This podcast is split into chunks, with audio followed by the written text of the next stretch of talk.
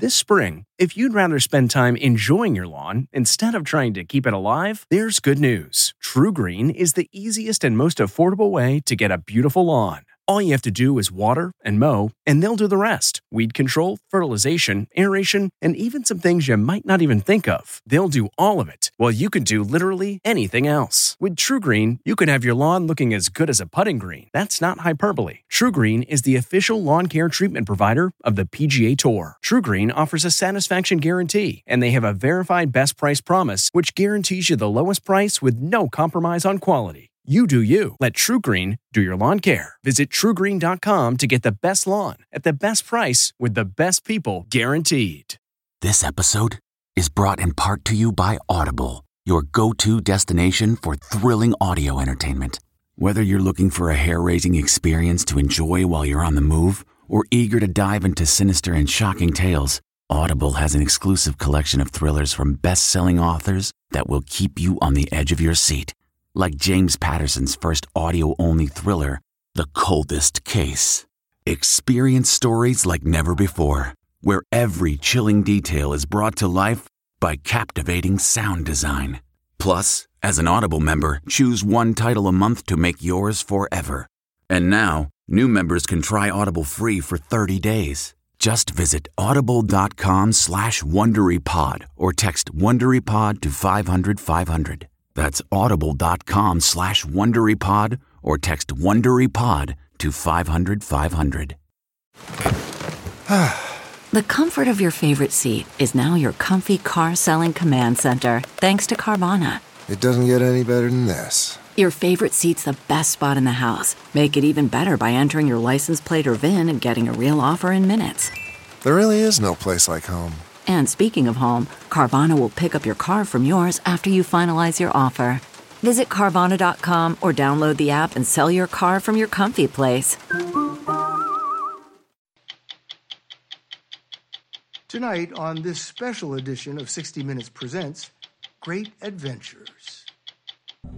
Travel as deep into the earth as man has ever traveled, two miles down, to get to the veined rock that becomes this. Liquid molten gold. But gold's not all. Scientists have found something else down here, something known as extreme life, which might also exist on Mars. So the Martians we meet in the future... Be prepared to be pre- surprised, I would say. In Mongolia, hunters partner with eagles in a tradition that goes back thousands of years. One of the best at this is Lauren McGow from, of all places, Oklahoma City. This is the most ancient form of falconry in the world. It blows my mind that it's even real. It's like something out of Lord of the Rings, but you can do it. And now this one. We built a camera harness to learn what it's like to fly like an eagle. These giant stone statues have fascinated and confounded visitors for centuries. Dutch explorers named this place almost three hundred years ago when they spotted it on Easter Sunday. It has soul. It has life. They're alive. Absolutely. In the middle of the Pacific, Easter Island is very difficult for most people to reach until tonight.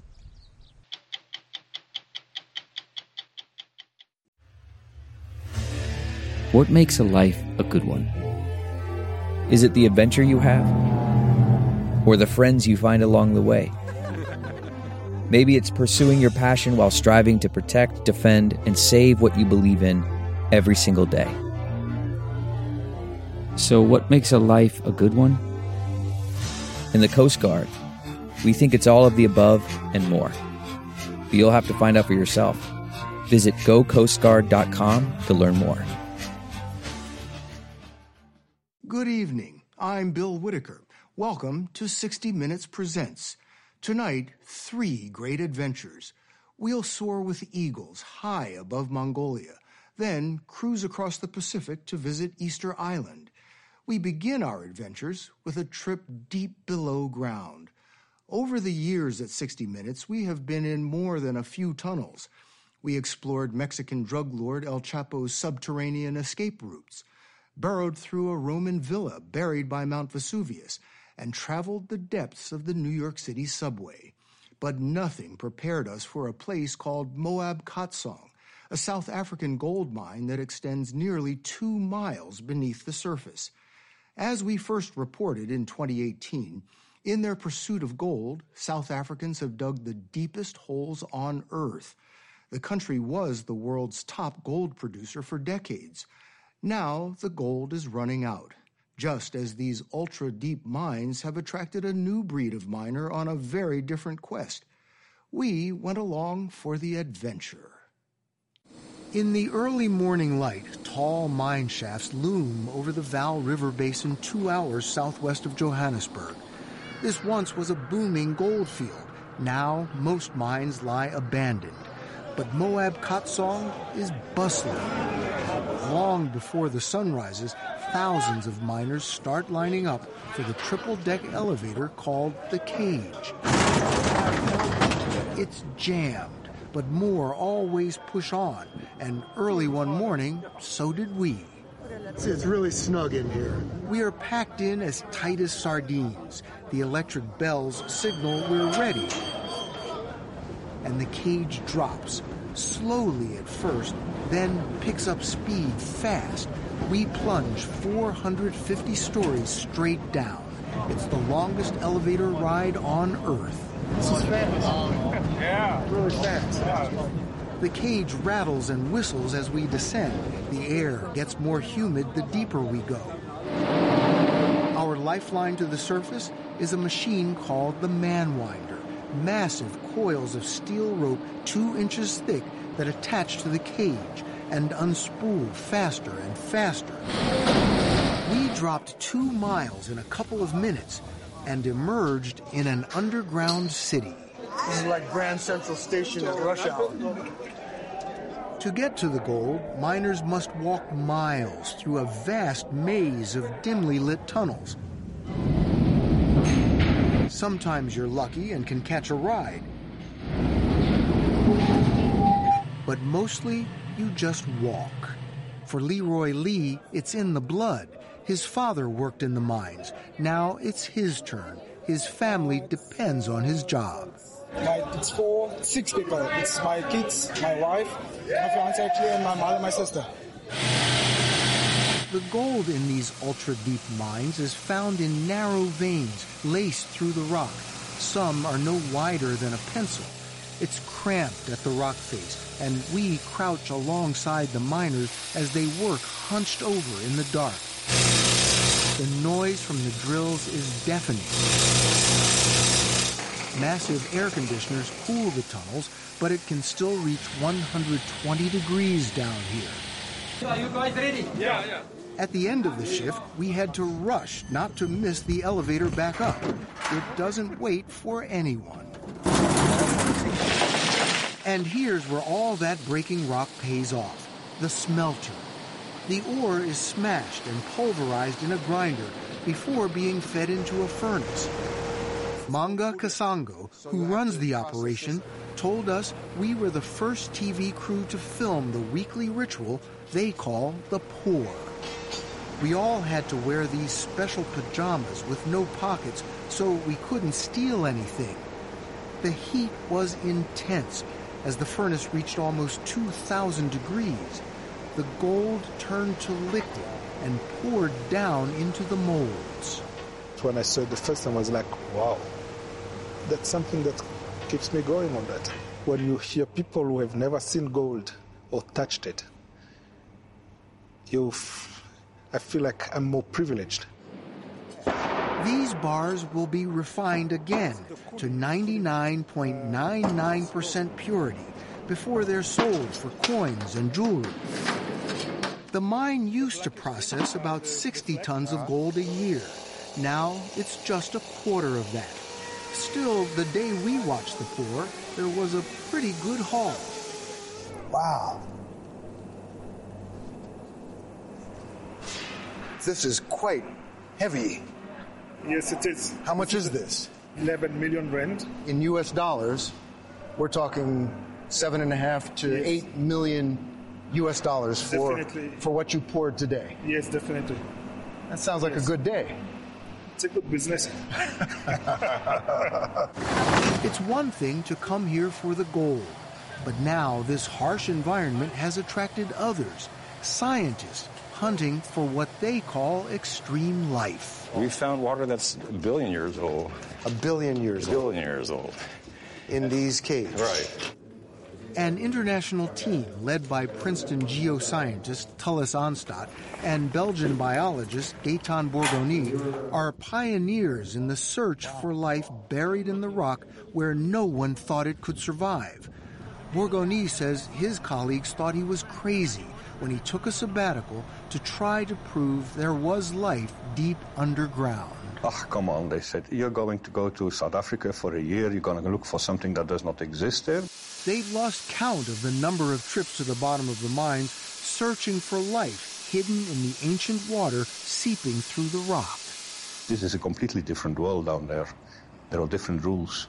How so? The temperature is different, the pressure is different. I mean, it's, it's a tough world down there for life. The next day, we went along with them to the deepest level of the mine. For them, it was just another day at the office. For us, it was an eye-opener. This feels like that movie, A Journey to the Center of the Earth. With just the light from our headlamps, we waded through a tunnel that had been flooded with cold water to cool it down. Then we grabbed a chairlift cut through a channel of rock, except this one went down. This is like the best Disney ride ever. Picture five of New York's World Trade Centers stacked on top of each other. That's how deep in the earth we are. Uh, we're stopped for a second. I hope it's a second. We have to get off? Yeah. When the chairlift stopped suddenly, we had to hike down the last fifty yards to the bottom. Then, at the end of an abandoned tunnel, our scientists found something amazing. I've been looking for twenty years for a salty water deposit like this at depth. Never found it until now. White patches on the wall turned out to be salt. Is that edible? I don't know. I just tried it. You just tried it? What's salt? This is ancient salt? It, that's the question. It has to be. And it has very, to be very salt. salty. And the source? This dripping salt water. What does that tell you? It tells me this water is extremely old. Because in these rock formations, they're formed three billion years ago. There weren't salt deposits back then. They believe this water could be all that's left of an ancient ocean. And where there's water, there can be life. We could be looking at something which has never seen the life that has evolved on the surface of the planet. All from this cave two miles down in South Africa. All from gold mines in South Africa. Yeah, exactly. In two thousand eleven, they found what no one thought possible. These tiny worms living in a pocket of water five thousand years old. What you're seeing is magnified. These worms are no bigger than a human hair. It was a species never before seen. It survives without sunlight, deep in the hot underworld, so they called it Mephisto, or the devil.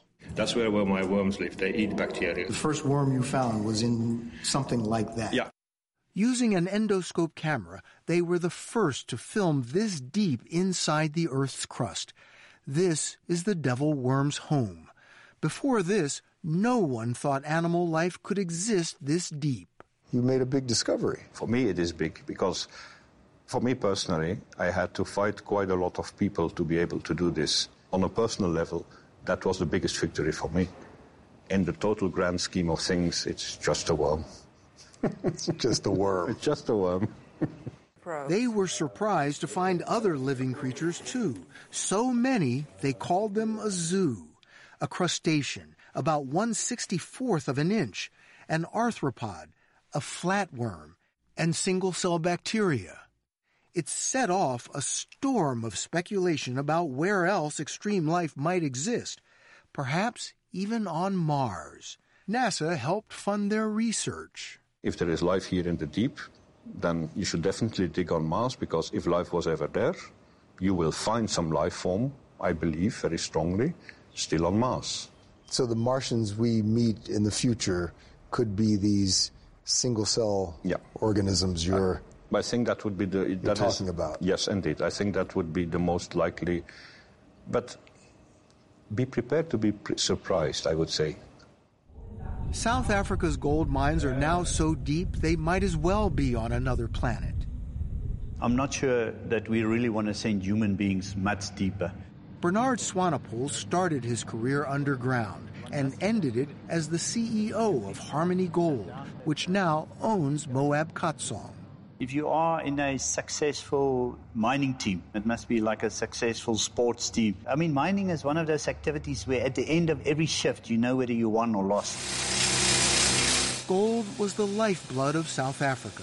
The way it's dug out has changed little since apartheid, when underpaid black miners often worked in mortal danger. At its worst, more than eight hundred workers a year died in mining accidents. No coincidence, the struggle that led to apartheid's defeat started underground. Gold and gold mining seem to be in the, the D N A of South Africa. South African gold mining especially has always been at the center of all political and other activities in our country. I mean, our bad apartheid history is intertwined with gold mining. I mean, a lot of the A lot of the legislation to dispossess black people of land was in order to create cheap labor for South African gold mines. You grew up in a, a small mining town during the era of apartheid. What are your strongest memories? Well, ultimately, I'm a privileged person that because I was white and I was male, those were the two requirements at the time to become a mining engineer. So are you the new face of of uh, South African mining? I would say yes. We are the new generation in the mining. Yeah. Just a dozen years after apartheid ended, engineer Manga Kasango started managing the smelter. He told us he chose to move here from the Congo to work in the mines. Has that wound in South Africa been healed? Not uh, one hundred percent healed. But there's some healing happening. There's some healing, yes, because we have uh, different uh, different people working in the mines, and the mindset have been changing. Now, safety is paramount. You will find women underground, and blacks are senior managers. Once, some of the lowest-paid laborers are now among the highest. But this generation of gold miners know they may be the last. Of the eleven gold mines that once flourished around here, only three still operate. The mines are now so deep, it's becoming too expensive to get the gold out. The story of the ultra-deep mines is nearing its final chapter. To dig the riches from such astounding depths took grit and brute force. Now, South Africa's resolve must be deployed to solving the next challenge. What to do when the gold runs out.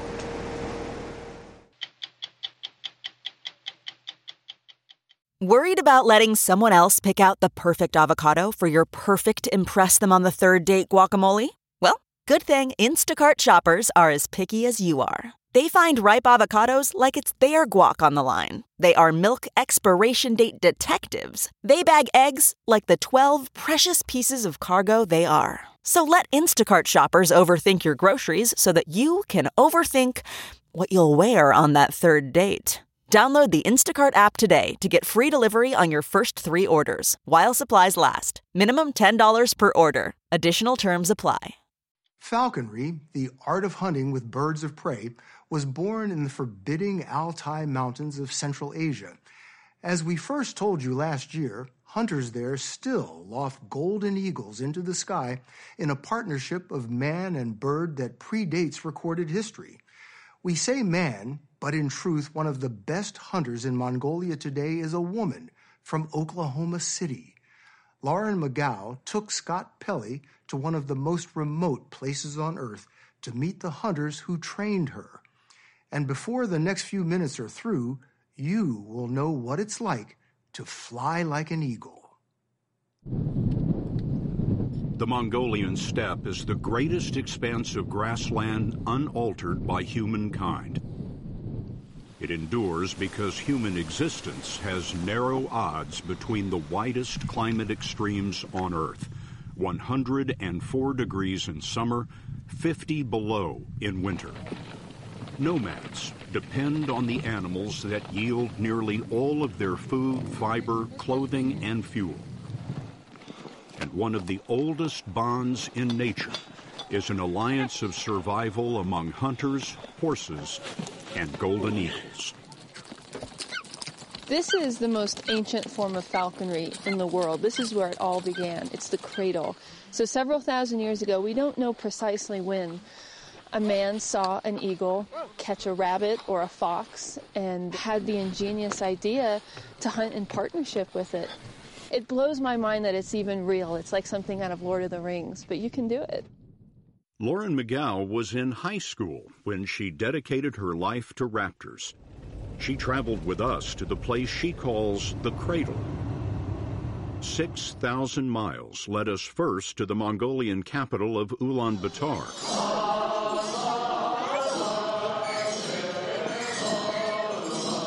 This civilization conquered the known world in the thirteenth century.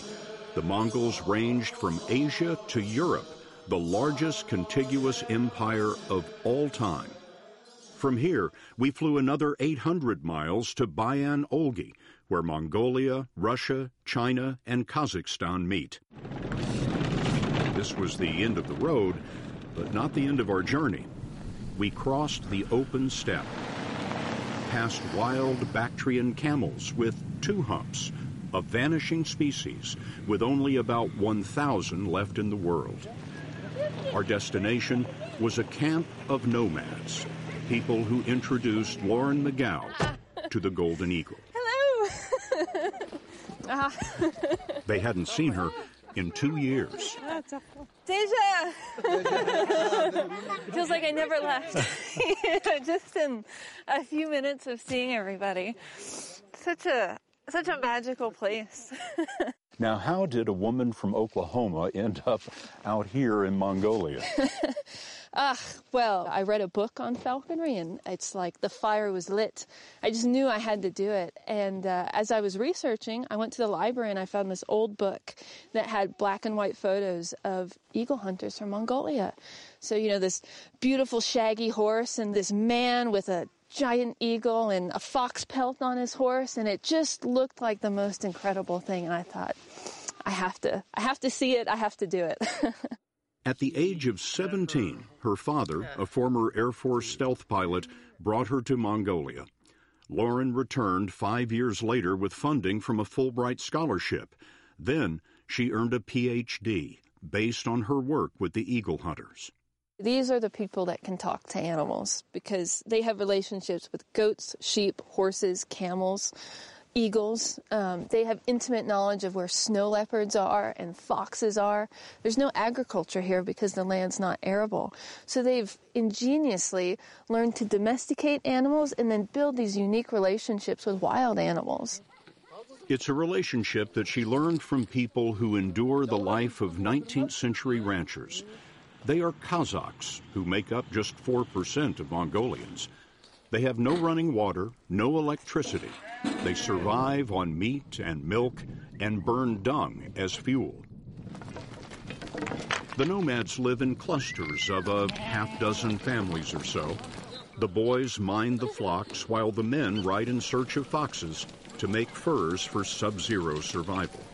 In all the years you've been doing this, what have you learned about these animals? A hunter named Chukon gave us an answer we never saw coming. As they said in the old times, if the horse makes your name famous in a race once a year, the eagle makes your name famous a hundred times a year. If I gift to people many foxes, they will say it was Chukon who gifted us the foxes. Eagle hunting is more about your name being spread far and wide among the people. So, if eagle hunting is about the ego of men, we wondered how they saw Lauren McGow. She had her mind set on learning to hunt with the eagle. Her motivation came from deep in her heart. We just couldn't say no. When Lauren first came to Mongolia, it took her two weeks to catch an eagle she could call her own. How do you catch a golden eagle? Yes. So you have a, a dead hare that you lay out with uh, a crow or a raven staked nearby, and you encircle it in a net. So the eagle on migration looks down and sees this hare that only a crow has possession of, and it thinks, ah, I can easily bully that crow out of that rabbit and have a free meal to myself. So it comes in, and when it tries to grab the, the dead rabbit, the net enfolds around the eagle. The eagle is taught to feed at the hand of the hunter, and as long as the meals are regular, the eagles are calm, content, and come back for more. They perch on the hunter's arm with a rawhide leash called a jess tied to their legs. They train the birds with a fox pelt tugged by a rope. This is what happens when the eagle zeroes in on a fox. After the bird makes the kill, the hunters ride in, strip the pelt, and give the meat to the eagle. It's a technique well over a thousand years old. We may not know exactly when it started, but you don't have to be here in Mongolia very long to figure out why it began. In an area as vast as this, with game so rare, it helps to have a hunting partner that can see seven times better than a human and cover all of this at about fifty miles an hour. All right, and now this one. What is that like? The eagles were kind enough to show us. We custom built a soft rubber camera harness and learned how to fly.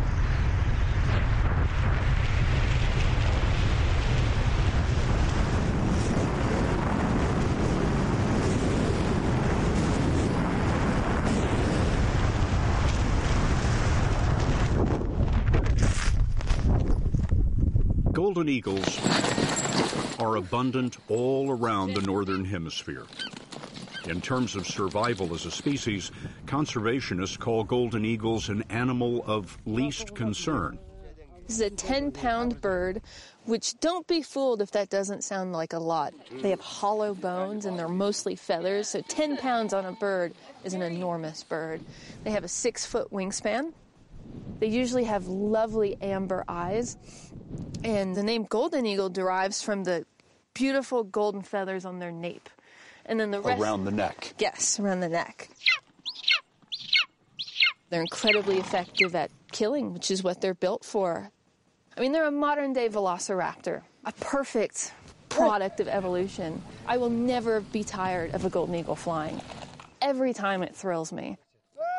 The eagle's talons can close on its prey with a bone-crushing force of nine hundred pounds per square inch. A fun fact that is no fun to know. Come on, sweetheart. Perfect. Okay. Very good. And then wow. Go ahead and stand up.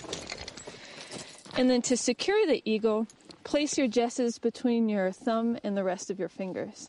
Right here. Yes. Okay. The noise that the eagle recognizes is ka. Okay. Ka. All right. Whenever you're ready, just take off her hood. Remove the hood? Yes. Ka. Oh. Ka. Ka. Oh. Good girl. Oh, God. What a feeling.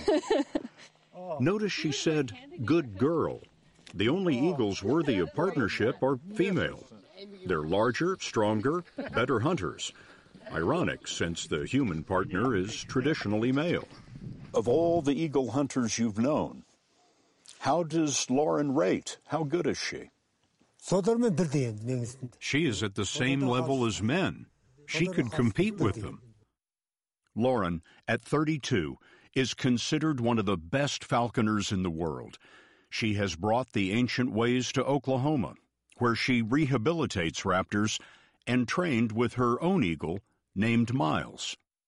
What is the career of one of these eagles?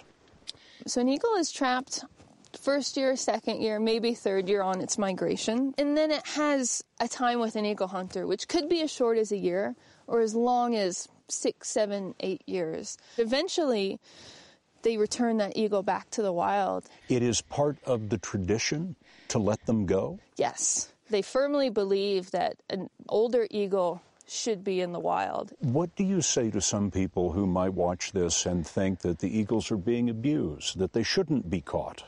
I would encourage anybody that has doubts to go out with a falconer. In this country or in the United States or anywhere, we only encourage their natural instincts. The only difference is you are right there. You have a front row seat to see this incredibly million-year-old predator-prey relationship.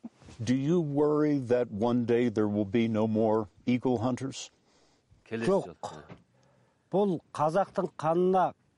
hunter named Uni told us, no, it's an essential art that Kazakhs are born with. Since Kazakhs have come to the earth, they have been practicing this tradition. It will not disappear. Also, each of us has a young person that we teach, like this boy. It passes from generation to generation. What's at stake if this tradition is lost? This is where man first figured out that he could have a relationship with a raptor. And what a loss would it be for humanity if it was gone? We can take an individual eagle and bring it from the spectrum of wild all the way to tame and then wild again. And we get to see what they're capable of um, up close and in person. Man, if that understanding of eagles and animals were to leave, oh, I, I, that's not a world I want to live in. The boy named Becca is the hope of his family's traditional world. He's learning horsemanship and falconry. And it was with Becca that we discovered the most endangered species on the steppe, the nomads themselves. There may be only three hundred eagle hunters left, a rare breed of human, still speaking the language of the wild.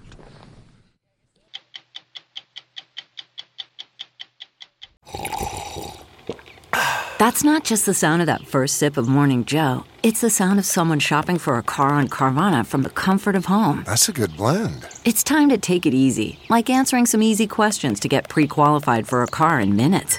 Talk about starting the morning right. Just like customizing your terms so your car fits your budget. Mm-mm-mm. Visit Carvana dot com or download the app to experience car shopping the way it should be. Convenient, comfortable. Ah. Now we take you on a journey to Easter Island. It's one of the most remote inhabited islands in the world, far into the Pacific, two thousand two hundred miles due west from the coast of Chile. Dutch explorers gave it its name after they spotted it on Easter Sunday in seventeen twenty-two. What they found has fascinated and confounded the world ever since. Giant stone statues that tower over the island's landscape. They're called moai, and as Anderson Cooper first reported last spring, there is nothing quite like them anywhere else in the world. When dawn breaks on Easter Island, it is the moai that first feel the sun. These fifteen moai at a site called Tongariki are perhaps the most famous. Carved out of volcanic rock, they're placed on a stone platform called an ahu. The tallest is nearly thirty feet. They stand, strange, silent sentinels, facing away from the sea, watching over the land and its people. At least a thousand moai can be found scattered across this island, which is about the size of Washington, D C Many more moai remain buried underground. To the descendants of those who built them, these are more than statues made of stone. They are immortal branches of an ancient family tree. The moai represent an ancestor, and we believe in ancestor that goes beyond this life, but is helping us, guiding you. Is a moai an, a distinct individual ancestor, or can it also be the family line of that ancestor? Both. Pedro Edmunds Paoa is the longtime mayor of the only town on Easter Island. So when you see the moai today, it's not just something from the past, it's something that is alive, that has power right now. Yes, we indigenous people from this island believe in that. The indigenous people here believe their ancestors and family lines are represented by specific groups of moai. Mayor Edmunds Paoa says his are at a site called Tahai. My genealogy traces to all the way to that site, eighty-five times. It goes back that far? Yes, more than a thousand years. That is entirely possible. No one knows for sure the exact date the first people came here, but it's believed to have been somewhere around eight hundred to twelve hundred years ago. Archaeological evidence indicates they sailed from an unknown island in Polynesia, a dangerous journey across more than a thousand miles of open ocean. Those first settlers brought with them their tradition of carving, but they made much smaller statues. They also brought a belief in a mystical force called mana. How do you describe mana? What is mana?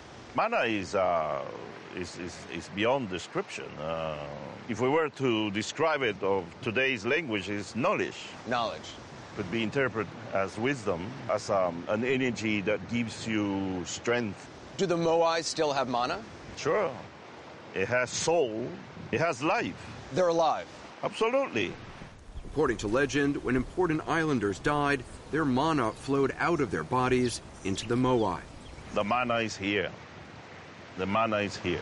It's a hard concept for my small oh, mind to imagine. For, for human like you guys from the city don't understand these things. Mm.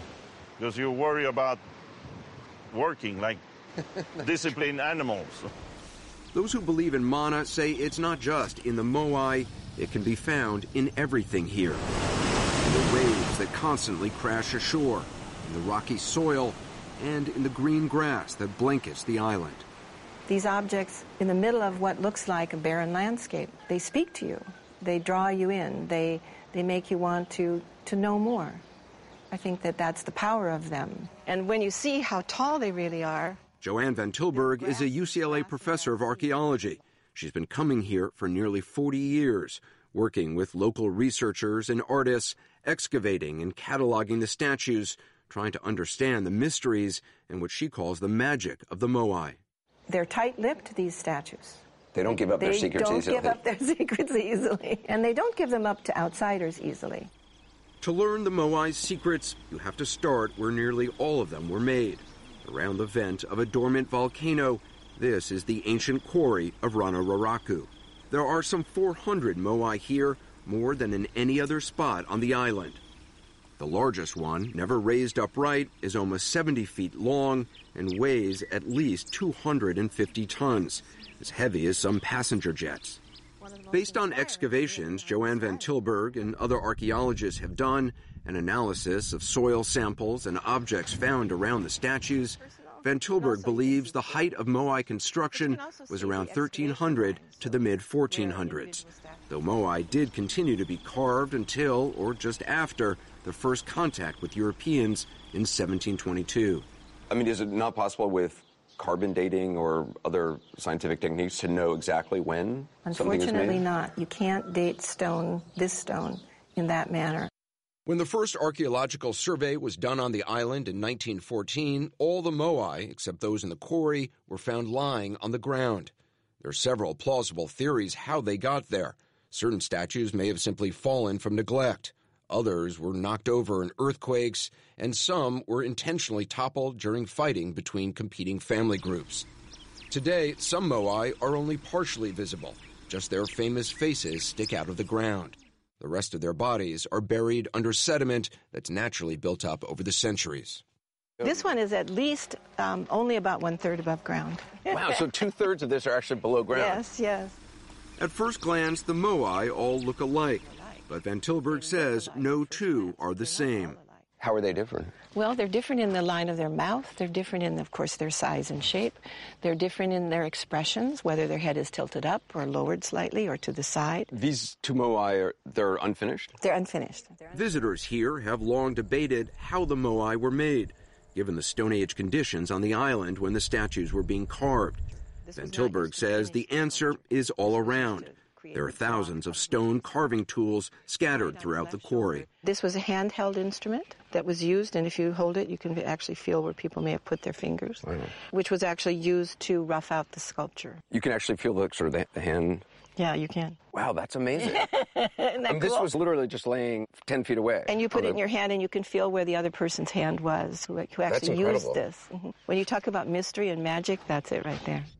But magic alone couldn't move the Moai from the quarry to sites on the coast, in some cases more than eight miles away. That took muscle and ingenuity. Van Tilburg has tested a theory she believes, that moai were placed horizontally on sleds and dragged over logs. Island legend says the statues walked, and some archaeologists have tested that theory as well, moving them upright, carefully wobbling them back and forth. You may have also heard an out-of-this-world theory about space aliens making and moving the moai. It may sound ridiculous, but it's still believed by many visitors today. You must have people asking you about extraterrestrials yes. building these. Yes, I do. So, I mean, I just have to ask, any possibility of that? You don't believe it, though? No, I don't believe it. Easter Island was annexed by Chile in eighteen eighty-eight. Half of the eight thousand people who now live here are Chilean immigrants. The other half are modern descendants of those original Polynesian settlers. They call themselves and the island Rapa Nui. In two thousand seventeen, Chile finally gave them control of the national park where the moai and other important archaeological sites are located. The park covers more than forty percent of the island. The island of Rapa Nui was formed out of volcanic rock starting some three million years ago. There are now three dormant volcanoes that dominate the landscape. This one is called Rano Kau. No one knows exactly how many archaeological sites there are on the island, but this place is like a living museum, constantly battered by the sun, the wind, and the rain. Those three elements are, over time, destroying the moai. These statues may look as though they're solid stone, but they're actually quite porous. Joanne Van Tilburg showed us a small piece of the soft volcanic rock called tuff that the moai are made from. Tuff has really special qualities that where it can be carved and it can be polished quite easily. It's good for sculpting because it, it's with a harder stone, it's able to be chipped away easily. Correct, correct. So the very material which made, made these statues possible also long-term makes them vul- very vulnerable. Exactly. Rainwater and airborne seeds get into the pores of tuff, gradually breaking it apart. The wind whittles the stone away over time, and further damage is done by birds and an organism called lichen. Some moai are in worse condition than others. Take a look at this one called Tukuturi. This photograph is from nineteen fifty-five when it was unearthed. This is how Tukuturi looks today. The stone breaks very easily. It is just not stable. Essentially, I mean, they're dissolving. Yeah, they are. I mean, if they're standing out in the rain, they're melting like sugar cubes. Like sugar cubes in the rain. Exactly. It's that dramatic. In the nineteen nineties, with help from the Japanese government, the fifteen moai at Tongariki, which had fallen or been toppled over, were reconstructed, along with the stone platform they now stand on. The U N has declared Easter Island a World Heritage Site, and efforts to slow the disintegration of the statues with a chemical sealant have been underway for decades, but so far only about twenty moai have been treated. The process is expensive, money the island doesn't have. It's also not a permanent solution. The sealant only delays the inevitable. One day, these moai will likely disappear. Is there a plan, a, a conservation plan, an environmental plan for long-term in the future? No. There's not? None. Uh. None at all. Mayor Pedro Edmunds Paoa is frustrated. There's a lack of consensus among the Rapa Nui about how to preserve the moai. And the island's infrastructure is under pressure from all the tourists who want to come see the statues. A few decades ago, there were only two incoming flights a week. Now there are two almost every day. Thank you. Cruise ships also make regular calls, just long enough for passengers to get off the boat, grab some souvenirs, and snap a few selfies. In all, one hundred twenty thousand tourists visited last year. That's too much. If tourism continues to grow, is that sustainable here? No, it's not sustainable. Cristián Moreno Pakarati is a historian who earns his living training tour guides. Do you have concerns about the impact of tourism? So, in material terms, uh, the community has never been better. But in general, it's much less friendly than it was some time ago. He says the more the island caters to tourists, the less like home it is for the people whose ancestors built the moai. Today, we are kind of forced to see the statues from far away, just like the tourists that come here. People of my generation, right, we could go there and touch the statues. and, and be part of the statues and hug the statues. How can I explain to my son today that my son cannot do that? Despite no longer being able to touch them, he still feels the same sense of wonder he's always experienced when visiting the Moai. You've been here probably thousands of yeah, times. A thousand times, yeah. No, it's still awesome. It's something that you, you still feel awe when you're here. Uh, even Cristián Moreno Pakarati supports the efforts to preserve the Moai, but believes it'll take more than mana and money. He has his own somewhat radical idea on how to ensure the Moai keep standing. The only way to keep them alive is to keep alive the art of making and moving statues. So you would like to see the people of Rapa Nui making new Moai? That's right, because these will disappear one day. So if the art of making them is still alive, we will never lose the statues.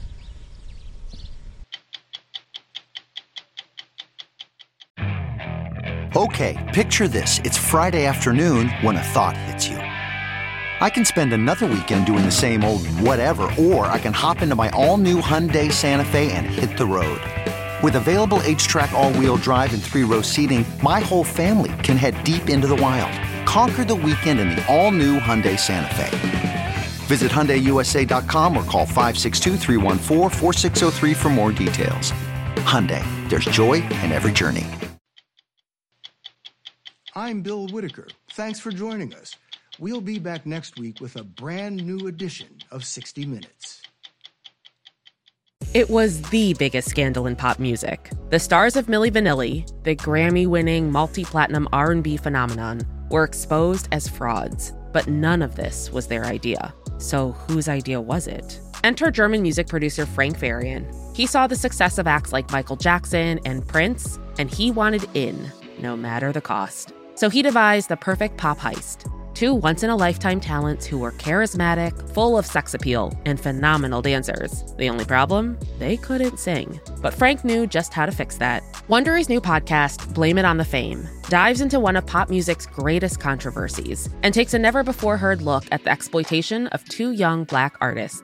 Milli Vanilli set the world on fire, but when the truth came out, Rob and Fab were the only ones who got burned. Looking back now, it's hard not to wonder, why did everyone blame them and not the man pulling the strings? Follow Blame It On The Fame, Milli Vanilli, on the Wondery app or wherever you get your podcasts. You can binge all episodes of Blame It On The Fame early and ad-free right now by joining Wondery Plus. The Hargan women seemed to have it all. We were blessed. My mom was amazing. But detectives would soon discover... inside the house, there were the bodies of two women. A story of betrayal you would struggle to believe if it wasn't true. I am just praying to God, this is a sick joke.